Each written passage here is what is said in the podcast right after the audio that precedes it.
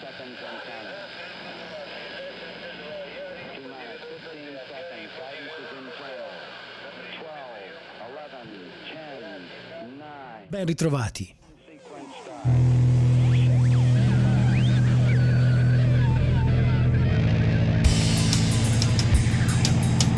Torniamo a parlare di band. E torniamo a Roma.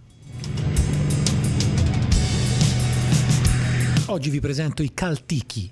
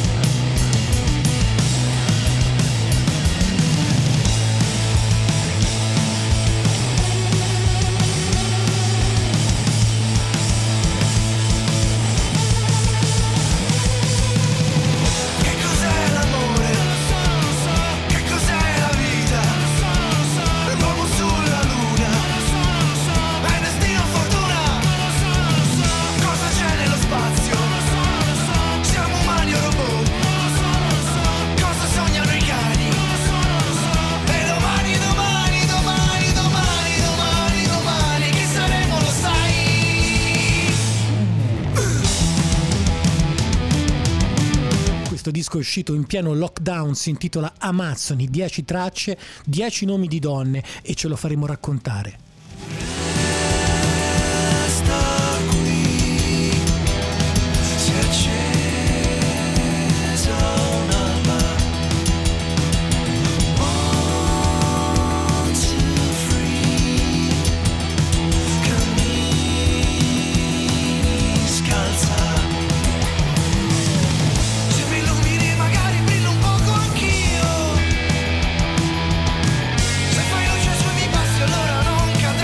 Sì, perché avremo il leader di questa formazione, Tommaso Di Giulio, al telefono, tra un po' lo chiameremo.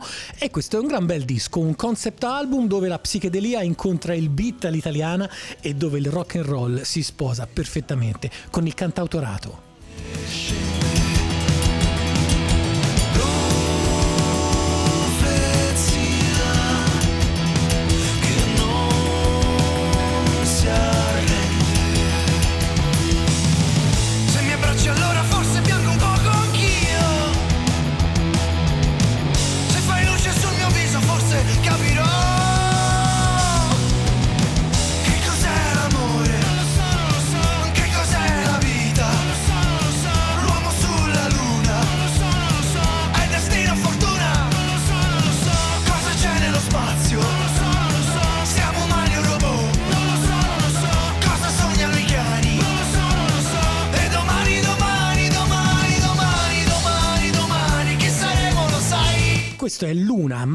Pensate che si tratta di 10 figure femminili, donne originali, forti, indipendenti, chissà, eh, raccontate attingendo da storie di vita, frammenti biografici dei membri del gruppo? Oppure frutto della loro immaginazione? O un mix delle due cose? Chi lo sa? Lo scopriremo.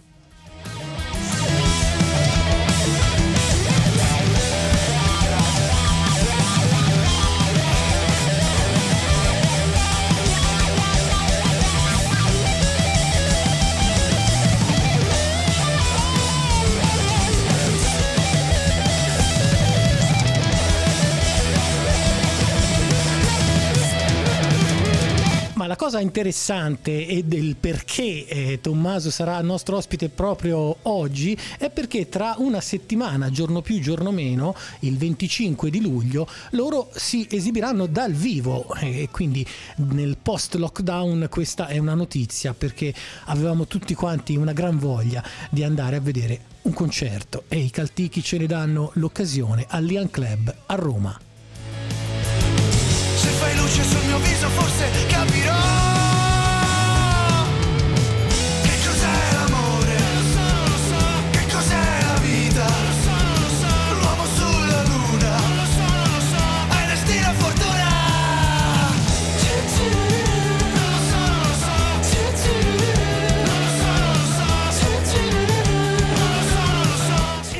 arrivato il momento di presentare il nostro ospite. Applausi! E eccoci qua. Allora, come avvertiti, come mh, predetto e come anticipato, è, è con noi Tommaso Di Giulio. Ciao, benvenuto. Ciao, grazie. Eccoci qua. Bentrovati. Che bello, alla voce del cialtrone, questo mio salottino, questa mia così eh, invenzione pandemica che eh, dopo le esperienze radiofoniche mi porta a ospitare nel mio salottino, nel mio home studio in maniera virtuale perché siamo al telefono, eh, così le, le band, quelle che mi hanno più o meno intrigato nel, nel recente passato e anche presente. Ed è il caso dei Caltichi, rappresentati dal suo leader e fondatore, dico bene? È così, è così, ingrato compito, ma è così. Allora, Tommaso, raccontaci un po', un po' di te. Eh, questo è un disco. Allora, perché siamo qua? Siamo qua per vari motivi. Innanzitutto, siete. ehm, appena usciti perché insomma avete avuto il coraggio di uscire in un periodaccio possiamo dircelo È, è così, il disco doveva uscire dopo una gestazione piuttosto lunga e complicata perché volevamo l'etichetta giusta, un'etichetta in qualche modo di genere, no? come quando uno fa il film, eh, di collocarsi in un certo ambiente Certo. e proprio perché questo è un disco Amazzoni è il titolo, eh, che volevamo collocare in una nicchia ben precisa e che è quella appunto del garage, della psichedelia e delle, insomma, delle varie incarnazioni del rock and roll, quello più primigenio, selvaggio e così, anche se vuoi danzereccio. E trovata Aria Pirata, etichetta toscana illuminata che da tanti anni produce e distribuisce progetti simili, eh, di cui ero anche fiero acquirente, e avevamo finalmente programmato la cosa. E poi è arrivata la tragica pandemia, ma noi abbiamo detto, sai che c'è, se c'è una roba che fa bene anche chiusi in casa, anche se si trattasse di fare la lavatrice o stendere i pani, è il rock and roll, facciamolo uscire. Nel frattempo le persone che vogliono, se lo sentono, magari anche solo mezz'ora di, di- di- di- gli viene da battere il piedino mentre, che ne so, oppure mentre, mentre si carica la puntata di Netflix numero 64 certo e quindi l'abbiamo fatto uscire però con un tour che è stato ovviamente annullato e Certo. che stiamo pian piano cercando di recuperare nonostante le misure non lo permettano insomma nel- nei termini che erano, che erano stati preventivati consueti. Ma questa è una cosa che vedremo tra un po'. Adesso parliamo di Amazzoni. Allora, sono 10 tracce e ognuna porta un nome di donna. Io Esatto. nelle intro, nell'introduzione ho detto saranno nomi di fantasia, saranno reminiscenze di vite vissute o un mix delle due cose. È esattamente tutto è un mix delle due cose in realtà tenderei a dire eh lo dovete immaginare voi quali sono le, le canzoni che sono traduzioni fedeli biografiche e quali sono frutto solo dell'invenzione. In realtà ovviamente c'è un po', un po' di tutte e due c'è un po' di letteratura e un po' di vita vissuta che si rincorrono nelle storie raccontate in queste dieci canzoni che il disco si doveva chiamare Dieci ragazze per me visto che di fatto sia con dieci nomi di donna però poi la citazione benché Battisti ci piaccia tantissimo era un po' troppo leziosa. Abbiamo, abbiamo preferito optare per invece eh, celebrare la figura della donna forte mitologica per eccellenza che appunto è quella del, dell'Amazzone che non ha bisogno dell'uomo in, in nessun caso. E un pochettino queste dieci donne tra l'altro canzoni scritte prima di tutta una serie di mh, eh, ondate eh, post femministe che ci sono state negli ultimi tempi parlano di, di figure femminili super forti, eh, estremamente indipendenti, originali, che abbiamo incontrato, io e i miei due compagni d'avventura, Marco Montesano alla batteria e Giulio Filippino alla chitarra di Cito, e quindi niente, ne è uscito fuori questa sorta di strano lungometraggio eh, con monotematica femminile. Senti, io ho aperto con Luna, che ritengo un pezzone, ma Luna è di cosa, cioè, chi vi ha ispirato? Chi- Luna è fantasia o è realtà? Di quello che Eh, puoi questo, dire. questo- no, questo non te lo dirò mai. Oh, andando, andando sullo specifico delle canzoni, non, Ok. ti, né, non ti, né ti spiegherò mai assolutamente cosa pensare né di che cosa parlano. Altrimenti è, so- è come i film di Christopher Nolan che ti devono fermare il film e spiegare cos'è tipo il paradosso in scienza o queste cose. Io no, no, non me lo devi spiegare, cioè, preferisco non Ok. capire. Al, al cinema come in musica è molto meglio non capire Molto meglio non capire. capire, sì, sì, me lo dico anch'io quando, quindi- quando faccio analisi, dico meglio che non lo capisco questo. Esatto, e, e il motivo per cui andavo tanto male in matematica era anche questo, perché ci vedevo anche lì del- dell'opinione dell'astrazione, preferivo comunque avere la mia opinione su quanto facesse 5 più 4, perché di fatto eh, alla fine è un concetto astratto anche quello. Quindi non te lo dirò mai, ma in compenso è un brano, è scelto il brano più cattivo, aggressivo, Sì, sì, stoner. Ci ho aperto, e tra l'altro è il brano che chiude il lavoro, no? È, l'ultimo brano. È l'ultimo brano, sì. È l'ultimo brano ed è quello proprio sì, di- dove un po' si sentono i caius Eh, tra, tra- tra le fonti di ispirazione. Ma senti, questa Sì. cosa di Lucio Battisti mi intriga perché eh, devo, ho letto nel vostro prescritto una, una- una curiosità che eh, vorrei così eh, esplodere in questo podcast. Pare che un turista californiano eh, in visita a Roma, dopo avervi eh, visto dal vivo, si sia avvicinato e insomma alla domanda ma che, che ne pensi insomma che, eh, di questa band e lui ha detto ha descritto il vostro sound come Ah, questa è stata una cosa fighissima perché noi abbiamo suonato circa un anno senza mai incidere nulla, vol- volendo quasi per, eh, per Dogma fare la, la- la live band eh, integerrima, però facevamo anche dei brani, dei brani nostri che si mescolavano a queste cover eh, rock and roll rivisitate che Mhm. spesso i turisti quando passano eh, insomma in qualche modo li, li, Gradiscono. li, li accalappiano Sì. e c'era questo, questo simpatico che si avvicina cosa che io non ho, non ho raccontato è che intanto ha voluto salire sul palco e gli ho, gli ho dato il basso, suonava benissimo, abbiamo fatto una sorta di jam Wow. estemporanea, chiacchierando tendenzialmente credo che fosse al quinto o sesto bicchiere di beh qualcosa, certo si, scoprì che, iniziava, che sapeva parlare italiano anche piuttosto bene, appassionato dell'Italia, appassionato di musica italiana e ma voi conoscete Ty Segal, che è questo californiano che fa insomma, garage contemporaneo, io adoro, ci sono tutti i vinili, così come no, sono super fan, cioè, cioè, eh, voi mi ricordate un misto tra Ty Segal e, E Lucio e Lucio Battisti, Battisti, e io sono impazzito, ho detto ok, mi, hai fatto già parte del comunicato stampa. E infatti, quindi Ty Segal incontra Lucio Battisti e questa cosa ci ha colpito molto. Beh, era meraviglioso, sì. Non Meglio di così po- non, poteva, non poteva essere, sì, sì. Eh, più o meno sono un po' le due, le due anime che veramente si rincorrono all'interno, all'interno dell'album, dove canzoni ma con struttura tipicamente italiana, con strofa, ritornello, bridge e apertura melodica, vengono però immerse in mondi sonori ecco, più vicini appunto al garage fuzz eh, californiano e viceversa, ci sono anche cose che se tolte dal loro mondo distorto acquistano una dolcezza sorprendente, insomma ci siamo divertiti proprio a giocare anche con, con gli stereotipi dei generi. Certo. Senti, io sono un appassionato così di fonia, quindi faccio anche delle domande, Ah. delle domande tecniche. Eh, parlami Bene, un po', bene. allora, registrato e mixato da mm, Igor Pardini al Cubo Rosso qui a Esatto. Roma e masterizzato invece a Milano. Eh, raccontami un po', raccontami un po' come, co- parliamo dall'inizio, cioè come avviene un po' il processo creativo di un brano e poi quando andate in studio. Allora, Igor Pardini, che è un bravissimo produttore artistico e fonico romano, eh, insomma, eh, artefice anche del primo disco di Gazzella e di cose molto diverse tra loro, eh, ci siamo conosciuti per una colonna sonora che ho registrato da lui, che era una cosa per la RAI, sonora, e da lì poi abbiamo deciso di fare il mio terzo disco da cantautore, che era già un disco un po' diverso dal solito più vicino paradossalmente ai Caltichi, una roba un po' appunto piena di chitarre, bordate psichedeliche e quant'altro. Ci siamo trovati, però l'abbiamo fatto in maniera diciamo canonica, avevo già fatto Ma delle pre-produzioni erano i tempi di lingue? Eh, il, disco è lingue, esattamente. Ok, va bene. E, mh, all'epoca, all'epoca avevo già fatto delle preproduzioni su Pro Tools, insomma, diciamo che era un discorso più moderno.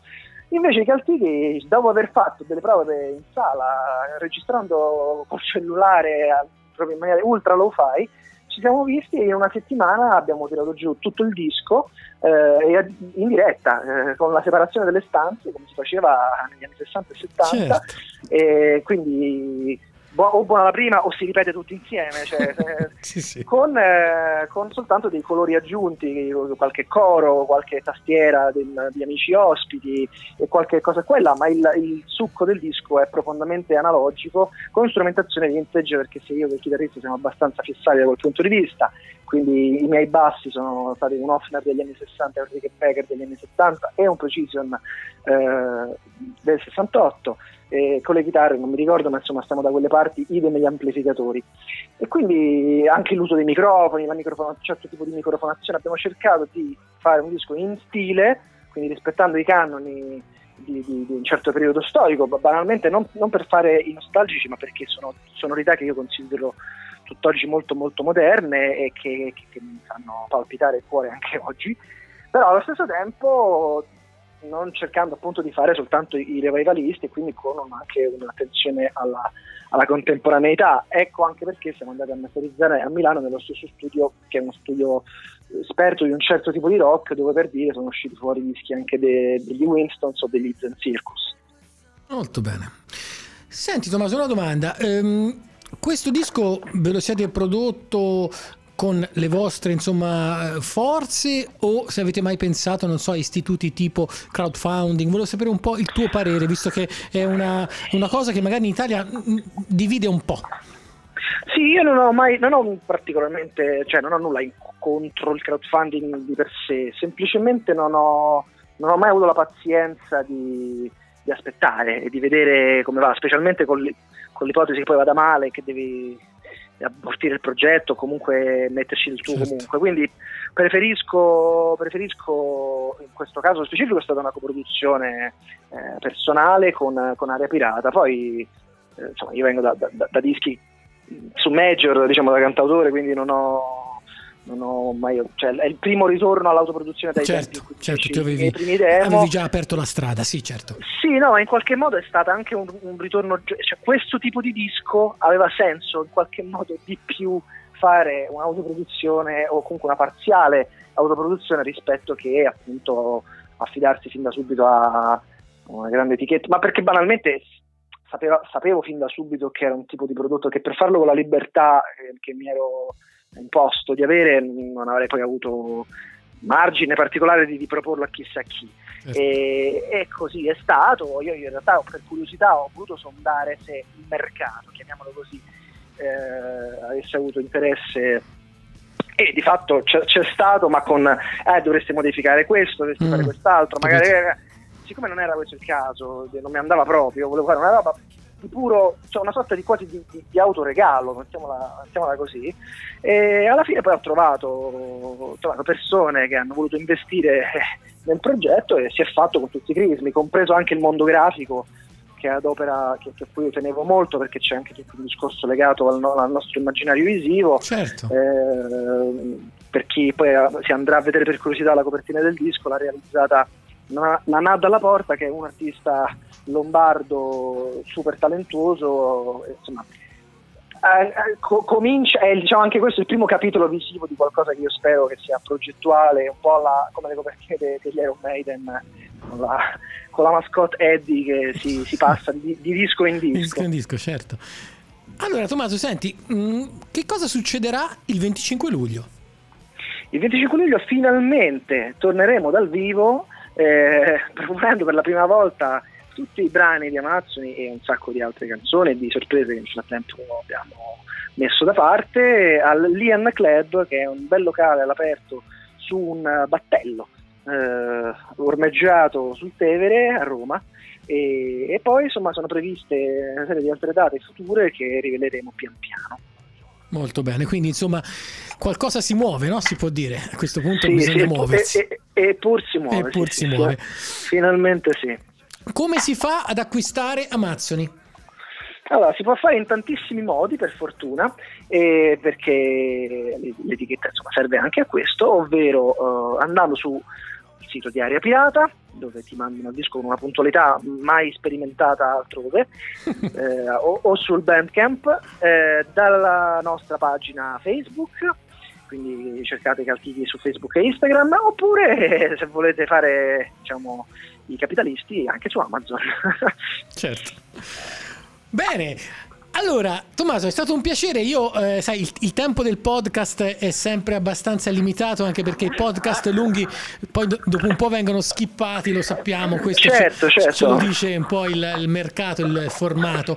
Eh, a me piace comunque alternare mm, nel mio, nella mia così, eh, collezione di podcast racconti di storie di musica con anche così ho raccontato anche storie di costume eh, legate al calcio, ma mi piace anche intervistare i gruppi. E quindi questa con te, questa bella chiacchierata con te che ci hai fatto conoscere i Caltichi, è eh, così un'altra gemma che va a impreziosire il mio salotto e di questo ti ringrazio. E io ringrazio te. Quindi a questo punto io eh, ti saluto, mando un ultimo brano che faccio scegliere a te, tenendo presente che abbiamo introdotto con Luna e poi in background sotto hanno suonato vari pezzi. Ma cosa c'è? Un Allora- cane? Cosa c'è? Sento- no, nessun ca- sento No, un, sono forse... un rumore tipo una È da te. È da te il cane, mi sa, eh? Io ho tre gatti. Ah, eh, beh, uno dei tre ha crisi di identità. No, è il, il brano, il brano con cui posso consigliare di concludere è Valentina, per in tema di Molto bene. di identità. Bene.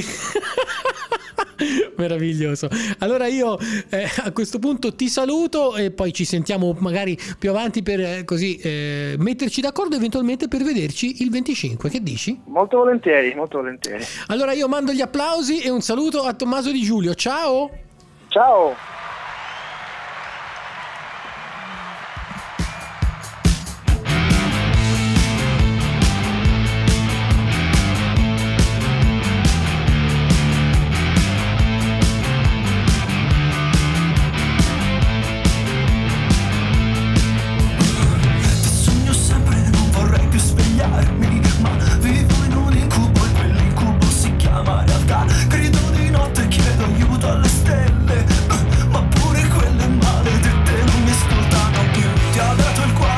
Valentina e noi ci riascoltiamo alle prossime. Ciao cialtroni.